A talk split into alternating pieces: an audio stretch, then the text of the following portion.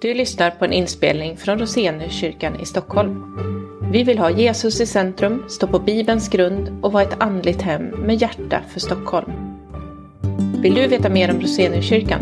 Kolla in vår hemsida eller hitta oss på Facebook. Du är också hjärtligt välkommen till en av våra gudstjänster, söndagar klockan 11. 13 och 14. Gå in genom den trånga porten. Den port är vid och den väg är bred som leder till fördärvet. Och det är många som går in genom den. Men den port är trång och den väg är smal som leder till livet. Och det är få som finner den. Så lyder det heliga evangeliet. Lovad vare du, Kristus.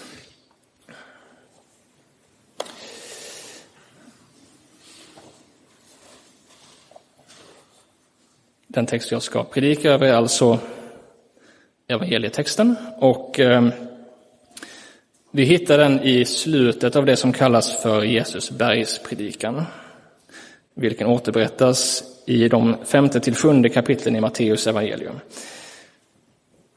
Dessa kapitel innehåller utan tvekan material till väldigt många predikningar och väldigt mycket för oss att eh, bearbeta, reflektera över och tillämpa på våra egna liv. Det handlar om våra moraliska värderingar, vår relation till pengar och materialism, men ännu mer grundläggande vår relation till Gud. Jag skulle vilja börja predikan med att läsa tio verser som kommer från början av bergspredikan, alltså två kapitel innan vår text, i början av kapitel 5, som kanske kan hjälpa oss att förstå något av dagens predikotext. De verser jag nu ska läsa kallas ofta för saligprisningarna. Saliga är de som är fattiga i anden, för de tillhör himmelriket. Saliga är de som sörjer, för de ska bli tröstade. Saliga är de ödmjuka, för de ska ärva jorden. Saliga är de som hungrar och törstar efter rättfärdighet, för de ska bli mättade. Saliga är de barmhärtiga, för de ska få barmhärtighet. Saliga är de renhjärtade, för de ska se Gud. Saliga är de som skapar frid, för de ska kallas Guds barn.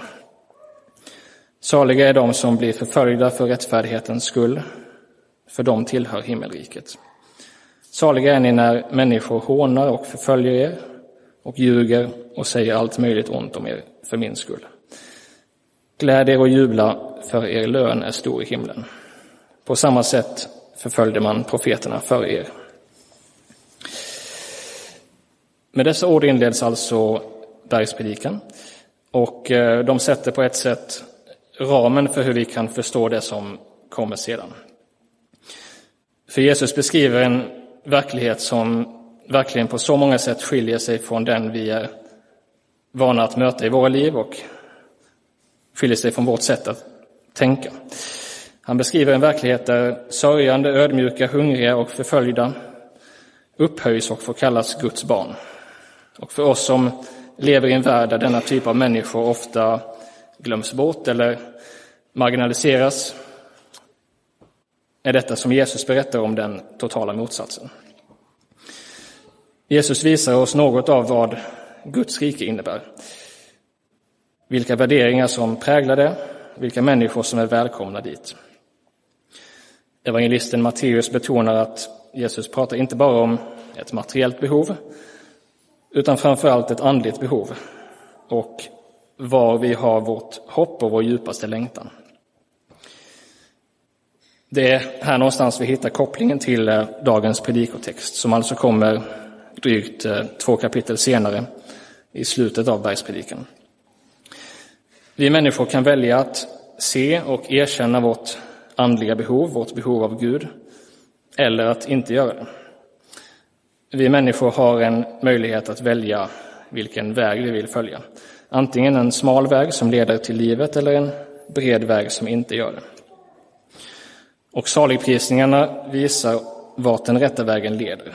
Den leder alltså till tröst, rättfärdighet, barmhärtighet och att få bli Guds barn i evighet. Mellan början och slutet av bergspredikan kommer så ett antal uppmaningar och löften från Jesus till oss. Till stor del handlar det om eh, vad vi kan kalla för en skärpning av den gammaltestamentliga lagen. De som först lyssnade till Jesus här var judar som kände till lagen väl. Jesus säger gång på gång, ni har hört att det är sagt till fäderna, för att sedan tolka lagen för dem som lyssnade.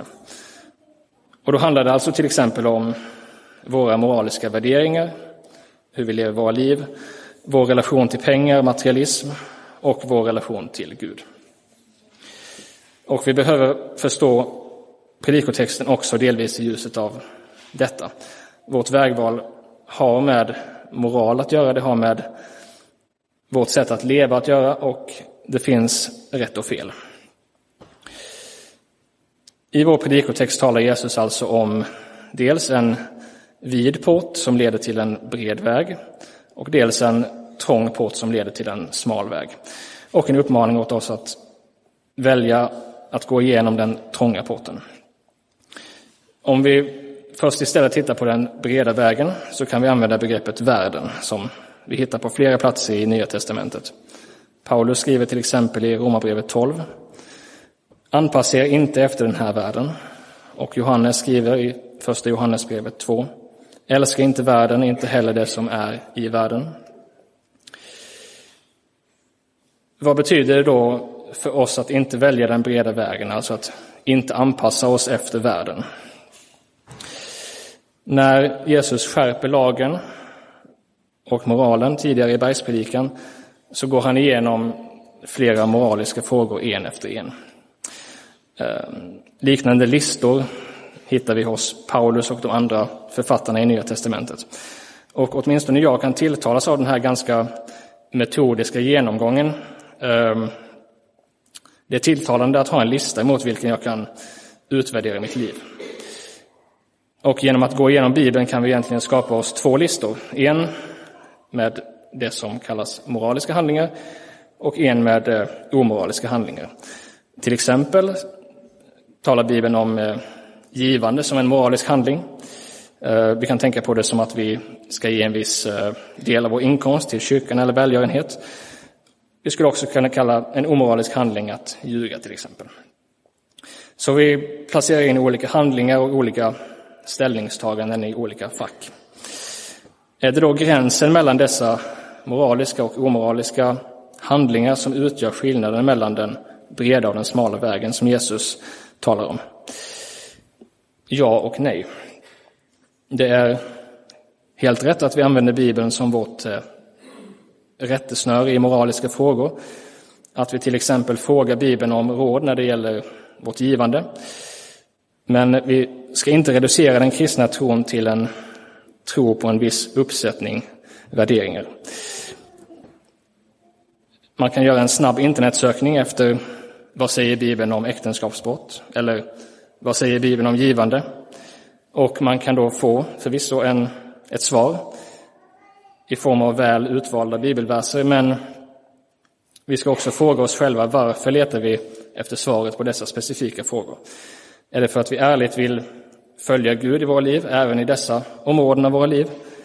Tillämpa hans lag på djupet, eller är det för att vi på något sätt vill eh, försäkra oss om att vår moral är kristen och att vi därför bocka av vissa värderingar?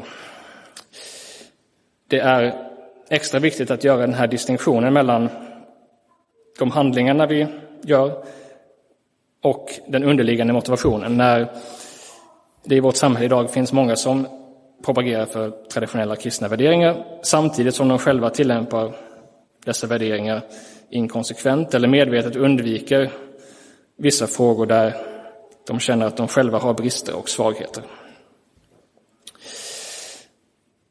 Det är lätt att se att den moral och de värderingar som präglar världen vi lever i på flera sätt skiljer sig från det som Jesus predikade. Och vi har rätt att tycka att det är fel. Men om vi bara ser vårt val mellan den breda och den smala vägen som Jesus talar om som ett val av rätt uppsättning värderingar så ser vi liksom bara toppen av isberget. I bergspredikan skärper Jesus lagen på ett sätt som om vi på allvar tillämpar det i våra liv kan träffa oss väldigt djupt. Den gammaltestamentliga lagen sa till exempel att du ska inte begå äktenskapsbrott. Men Jesus säger också att den som ser med begär på en kvinna redan har begått äktenskapsbrott i sitt hjärta. Och han ger flera sådana här exempel som visar att Jesus pratar om lagen, moralen och synden inte bara som någonting som vi ser till det yttre, utan någonting som rör våra innersta tankar, vårt, vårt hjärta. Synden påverkar oss alla på djupet. Som Paulus skriver i Romarbrevet är skapelsen lagd under förgängelsen och alla människor har syndat och saknar härligheten från Gud. Världens eh, själva tillstånd är alltså sådant att synden och djävulen har en frätande effekt på allt och alla. Och även på oss och på våra egna hjärtan. Att bara använda Bibelns moraliska värderingar som ett slags facit för våra liv räcker alltså inte. Detta inte minst för att vi människor har en tendens att vilja följa vad vi skulle kunna kalla för minsta motståndets väg. Det är alltså tilltalande att ha en lista med en tydlig lista med rätt och fel. Om Bibeln till exempel skulle tala om för oss hur mycket av våra pengar vi ska ge till kyrkan eller goda ändamål, och här letar vi gärna efter en exakt procentsats, så försöker vi kanske lägga oss på den nivån och bocka liksom för att vi klarar av givandet. Men om vi samtidigt som vi gör detta ägnar mycket tid åt att tänka på eller prata om hur mycket pengar vi tjänar eller vilka saker vi ska lägga våra pengar på, så kan vi fundera på var vi har vårt hjärta. Och detta är bara ett exempel på sådant som kan ligga under ytan och på så sätt vara en del av botten av isberget. Och om vi ska vara ärliga så befinner vi oss alla i en värld som inte präglas av en sund inställning till pengar och givande till exempel.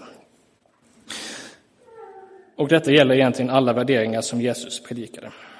Som levande i denna värld och i detta samhälle påverkas våra sociala sammanhang, våra arbeten och också vi själva av detta.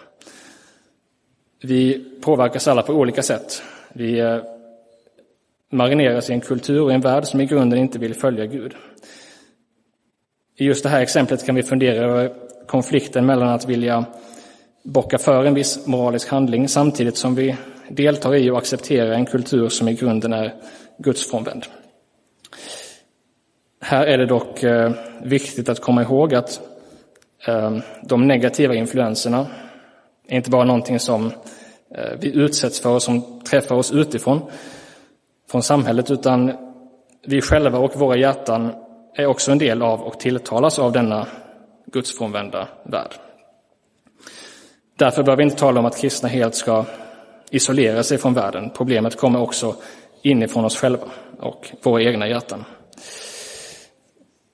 När Jesus talar om två vägar så vet han att vår liv består av en kontinuerlig vandring snarare än att vi lyckas undvika de här synliga topparna av isberget. Att vi lyckas bocka för vissa värderingar. Jesus varnar oss för att av obetänksamhet, av eh, ovilja eller brist på reflektion välja den breda vägen som ytterst sett leder till döden. Bibeln ger oss exempel på människor som till det yttre levde goda liv i enlighet med Guds lag, men som på djupet inte lät lagen få sin fulla konsekvens i sina hjärtan. I Matteus 23 möter Jesus fariséerna, en grupp bland de religiösa judarna. Och Jesus kritiserar deras tillämpning av lagen och säger Ve er skriftlärda och fariseer, era hycklare. Ni liknar vitkalkade gravar. Utanpå ser de fina ut, men inuti är de fulla av de dödas ben och all möjlig orenhet. Vi får tillämpa Jesus ord till fariseerna på oss själva och låta dem bli en varning för oss att tillämpa lagen och kristen tro som en uppsättning regler utan att möta dess djupare innebörd i våra liv. Det Jesus kallar för den breda vägen innebär delvis ett liv präglat av och påverkat av bristande moral och bristande värderingar, alltså saker som inte stämmer överens med Guds avsikter för världen.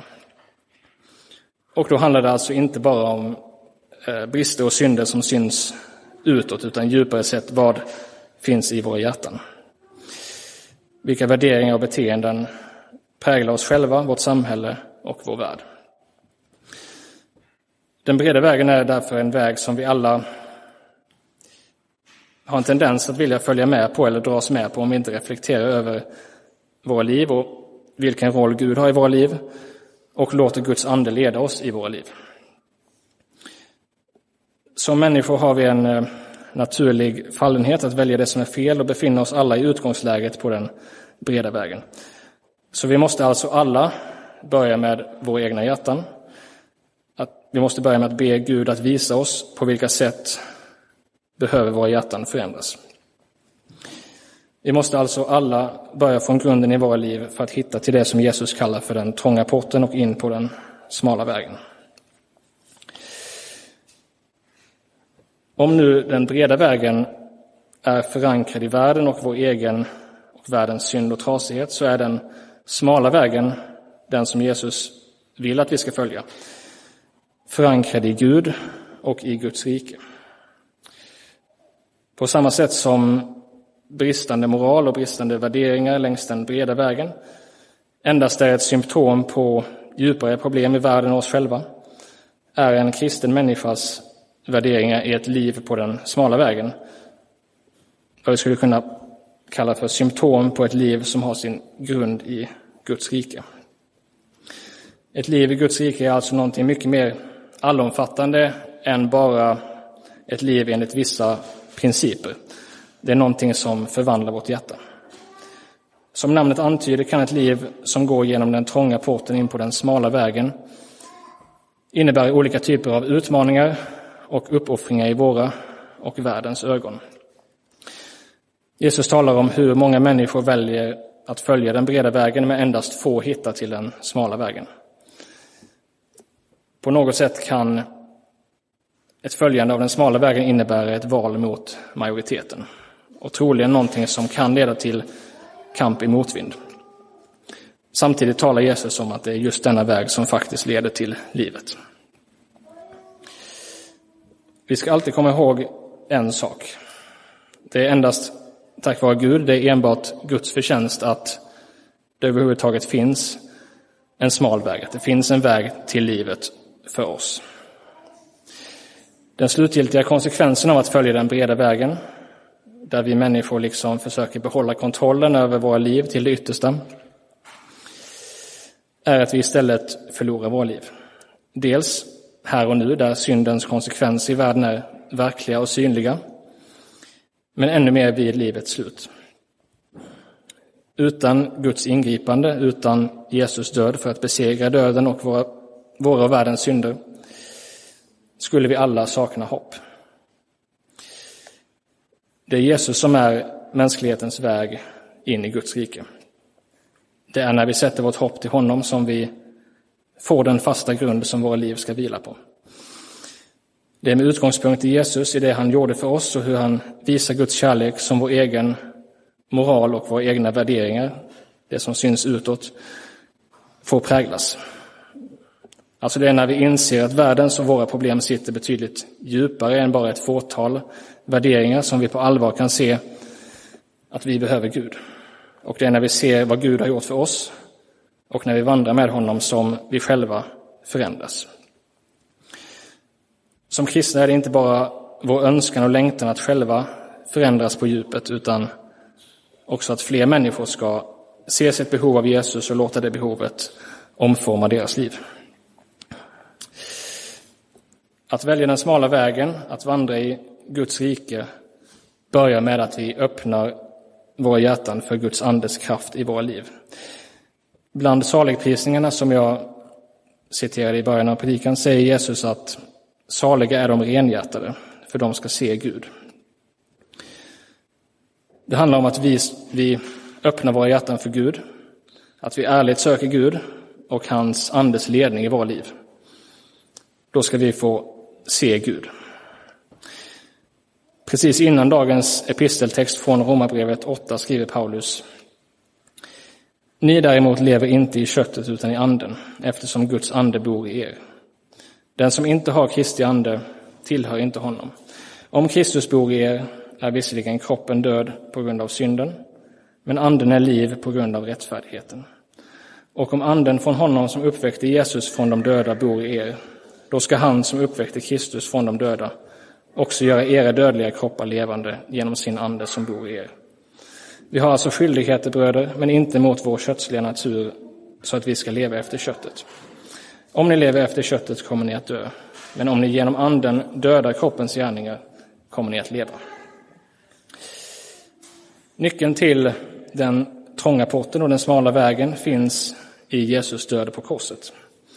Och Gud vill visa oss detta och leda oss in på hans väg. Paulus använder på ett sätt ett eh, ännu mer drastiskt språk än Jesus när han säger att vi ska döda kroppens gärningar. Men innebörden är densamma. Vi har en möjlighet att be Gud att hjälpa oss att vända riktningen på våra liv från, liv, från död till liv. I dagens episteltext talar Paulus sedan om hur vi har rätten att få bli Guds barn. Att låta Guds ande forma våra liv så att vi vandrar längs den smala vägen kan vi kalla för en välsignad utmaning. Vi lever i världen och påverkas hela tiden av världen, men vi ska samtidigt inte leva av världen. Och att göra detta kommer enligt Jesus att innebära utmaningar i våra liv. Men i dessa utmaningar får vi också förmånen att få vandra och vila som Guds barn. Vi får se på Gud som vår egen far som vill oss väl. Att det kristna livet innebär uppoffringar och utmaningar av olika slag sägs kanske så pass mycket att det nästan har blivit en klyscha. Men du som vill vandra livet med och för Jesus kan fundera över om och hur Jesus får påverka, eller skulle kunna eller borde påverka olika aspekter av ditt liv. Om det har format dina beteenden, dina värderingar, ditt umgänge, din karriär eller något annat. Till sist, för att återvända till saligprisningarna i början av bergspredikan, så visar de hurdant är Guds rike. Det är ett rike där sörjande tröstas, hungriga och törstiga mättas, barmhärtiga möter barmhärtighet och de som är fattiga i anden har del i himmelriket. Att dessa människor som sällan belönas här i världen har del i Guds rike kan hjälpa oss att se något av skillnaderna mellan världen som vi lever i och Guds rike. Jesus kom för att öppna vägen till livet som vi alla behöver. Så välj att följa honom. Vi ber.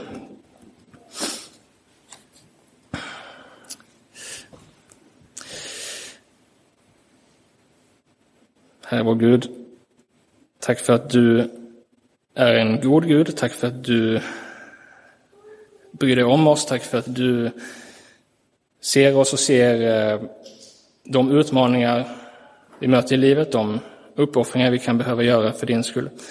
Jag ber att du skulle komma till oss med din ande, tala till oss, visa oss behovet av dig och behovet av Jesus.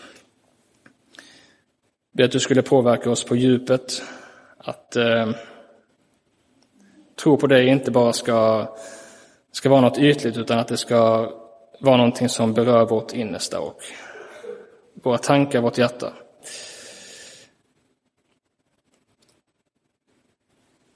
Det är också att det, vi, det sätt vi sedan lever på ska få peka på den här förvandlingen inför andra människor. Att andra människor ska eh, söka efter, söka efter detta och hitta det hos dig. Amen. Då ställer vi oss upp och eh,